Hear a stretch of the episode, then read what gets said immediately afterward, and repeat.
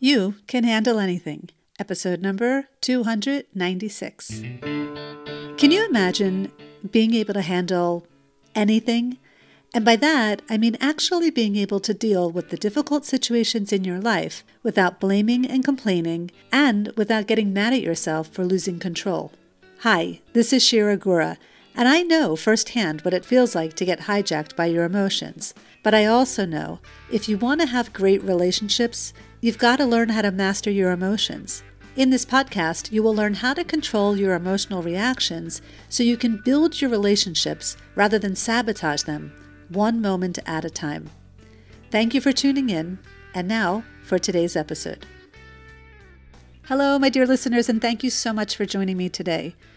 So, inside of my membership community, the Living Deliberately Circle, I allow the members to send me any questions that they may have during the week, and I answer them inside of our private Facebook group. This week, one of the members sent in a question telling me that when she's in an emotionally difficult situation, she can't stop. She wants to get unstuck and go through the steps of the unstuck method, but she can't. So she asked me, Am I stuck on stuck? What should I do? So I ended up answering her question live, actually, inside of one of our weekly gatherings.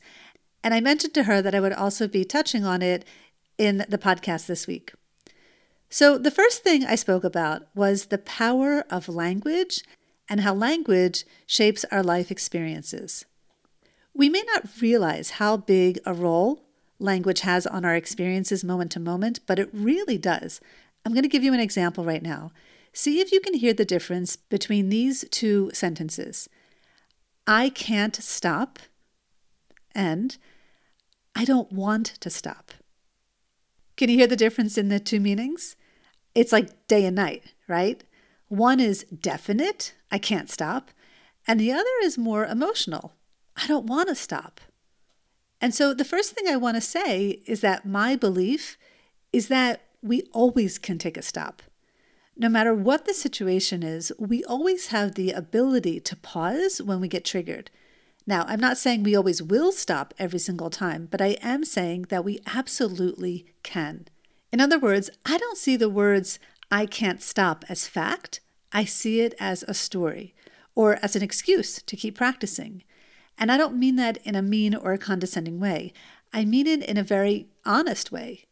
If you tell yourself a story that you can't stop, that when someone pushes your buttons, you can't take a breath, you can't walk out of the room to take space, you can't even go to the bathroom for a few moments. If you say that you can't do that, well, guess what? You won't be able to do that.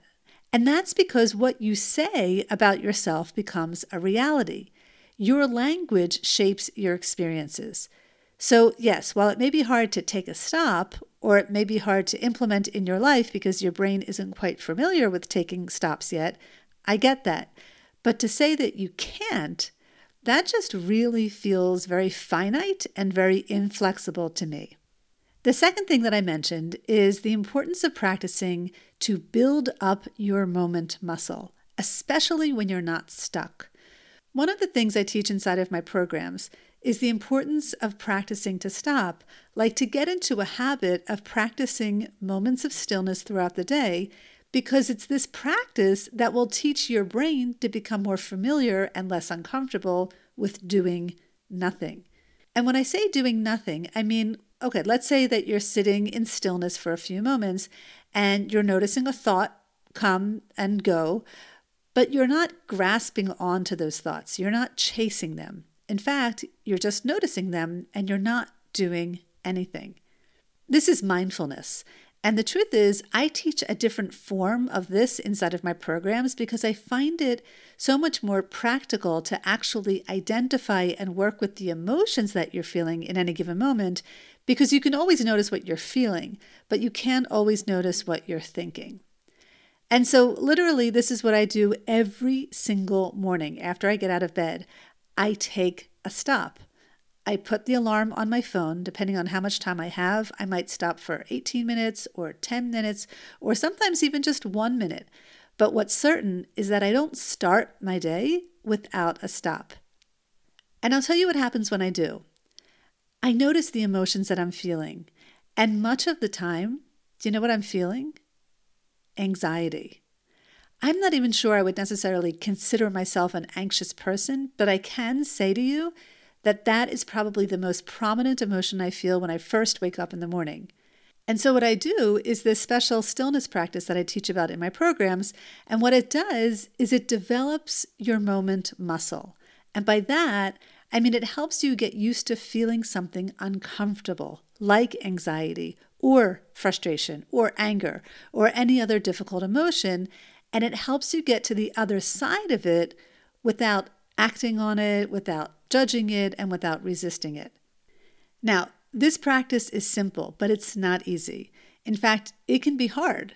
And that's because your lower brain, your primitive brain, is very strong. It's much stronger than your upper brain, which is the part of the brain that you use to make deliberate decisions. But the more you practice, the more likely you're going to be able to take the stop when you need it because your brain is going to be so much more familiar with taking the stops. And the third thing I mentioned is that we need to practice having compassion for ourselves because at the end of the day, we're not robots, we're humans. And while we can make incredible strides with controlling our reactions, we're not going to be perfect 100% of the time, nor are we meant to. And so if you miss the stop, you can always go back to that moment and do what's necessary and what's possible to repair whatever happened. And I have a great story specifically about that coming up in a few episodes. It's regarding one of my kids and me getting a call from one of their teachers about them not turning in a big assignment. So stay tuned for that story. But for now, I'd like to share with you a story that happened just a few nights ago and the role that the stop played in it. Okay, so there was a community event here on my kibbutz. It was actually a ping pong tournament. Long story short, one of my kids won for his age category, and he was so happy and so proud of himself, which, you know, he should be. I don't think he even realized winning would come with a prize, but it did. And it was the best prize ever. You ready? A free pizza. Seriously, it was so perfect for my son. So, two nights later, he used his pizza coupon and ordered a pizza to come to the house. I was actually working at this time, so I wasn't there. But this is what I understood happened. My son decided that because he won the pizza, the whole pizza would be his. And I guess that's a logical conclusion. And I get how a kid maybe wouldn't want to share with his siblings. But what happened was he invited two friends over that same night to watch a movie. And apparently, my son ate the pizza right in front of his friends without offering them any slices. Now, before your mouth drops to the floor and is like, Shira, how the heck did you raise a kid like that? I do want to let you know that there definitely was a conversation ahead of time trying to figure this out. Because here's the deal on our kibbutz, Thursday night is pizza night. And so, what my kids do is that they usually go to the person's home who has this little pizza cafe and they split a pizza. But in this case, my son didn't know what to do because he wanted to eat with them, but he didn't want to give his pizza away. Anyway, the point is is that he did think about it. It's not that he was trying to be rude. But what happened was, I walked into the house and I saw one of my other kids, we'll call them kid number two, shaming kid number one. The friends were actually in another room at this point watching the movie, but kid number one was in the kitchen for whatever reason and getting shamed. And he was crying and burying his face in his hands, and kid number two just kept going on and on and on about how wrong he was. Now, what do you think I wanted to do in that moment? What would have been the natural reaction? What would you have done if you had walked into your house and you saw one of your kids shaming another kid? Well, at least for me, my natural reaction would have been to stop kid number two from shaming kid number one, right? I mean, that would have been the natural mother instinct thing to do. But guess what I did? I stopped. I literally, intentionally, and deliberately took a stop. And I just watched it all kind of unfold. It was so uncomfortable, believe me. It was really, really uncomfortable because my motherly instincts were telling me to protect my young. But I also knew it wasn't a life or death situation. It was just another everyday emotionally challenging situation in the house. And it didn't need me to come in and solve it right away. In fact, the truth is, it wasn't even my business. I just walked in. No one asked for my advice. No one asked me to take part in stopping any part of this conversation or fight or whatever you call that thing. And I just want to tell you, it felt great. It felt so empowering. I felt so powerful doing nothing. And that may sound really strange to you, but it's the truth. It was like, oh, I don't actually have to do anything in this moment. And that was incredibly freeing. Now, was that the end of the story? No. The end of the story was that I got myself unstuck using the unstuck method because while I walked into the house happy and fine, I found myself getting stuck on upset and disappointment and frustration. But because I took a stop and then I got myself unstuck, I was able to walk myself through the rest of the unstuck method step by step to calmly bring the situation down and to an end. It was really an ugly situation, although, of course, it could have been so much worse. And I was upset that one of my kids was playing mother when it wasn't that kid's role, nor was it helping at all. And not only that, when I was coming in to help, kid number two wouldn't stop. And I get that. It's like the question that I got in my community, right? I just couldn't stop. Well, kid number two, quote unquote, couldn't stop.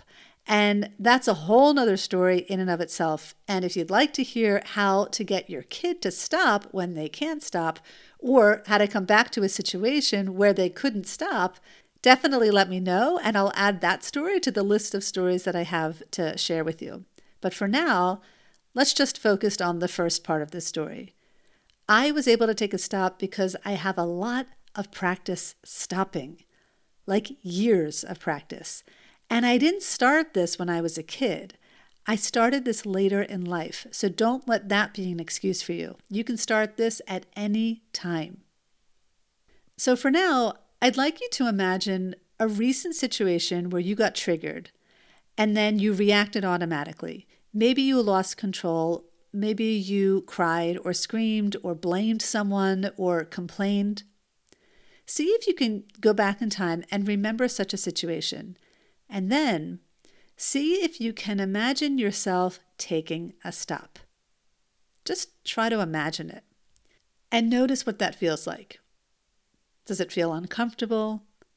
What would you be doing in that stop? How do you think the other person would feel when you take that stop? Just plant the seed for now, because the more you practice envisioning yourself taking that stop and then actually doing it, the more likely it will become a reality in your life when you actually need to take a step. And trust me, the more stops you take, the more likely you're going to build your relationships instead of sabotage them. And that is what we're here to do. Okay, my dear friends, we are in the last week of 2022. It's hard to believe. I have so many great things coming your way in 2023, starting with an amazing three day challenge taking place in January. So stay tuned for the details so you can take advantage of the opportunity I give you on how to recapture your relationships. Trust me, you will not want to miss this. Wishing you a wonderful rest of your week. And remember, you can handle anything. Hello? Hello? Oh, hi. You're one of my podcast listeners, and you wanted to talk to me about being able to handle something in your life. Well, as you know, this is a podcast, and so it's kind of like a one way conversation, but it doesn't have to be like that. I want to share with you the experience you get when you enroll in my program, The Unstuck Method. This is the only online program for sensitive women that teaches you how to master your emotions, control your reactions, and transform your relationships one moment at a time. And because it's so important to me that you get exactly what you need, that I've created three personal live opportunities for us to meet so you can ask me anything, clear something up that may be confusing, clarify an emotion you may be experiencing, or offer you help with the story you may be stuck in. You can sign up right away by heading over to my website, shiragura.com, and clicking on the program. Or you can click on the link in the show notes to get started. Either way, I can't wait to start helping you build your relationships one moment at a time. I'll see you on the inside.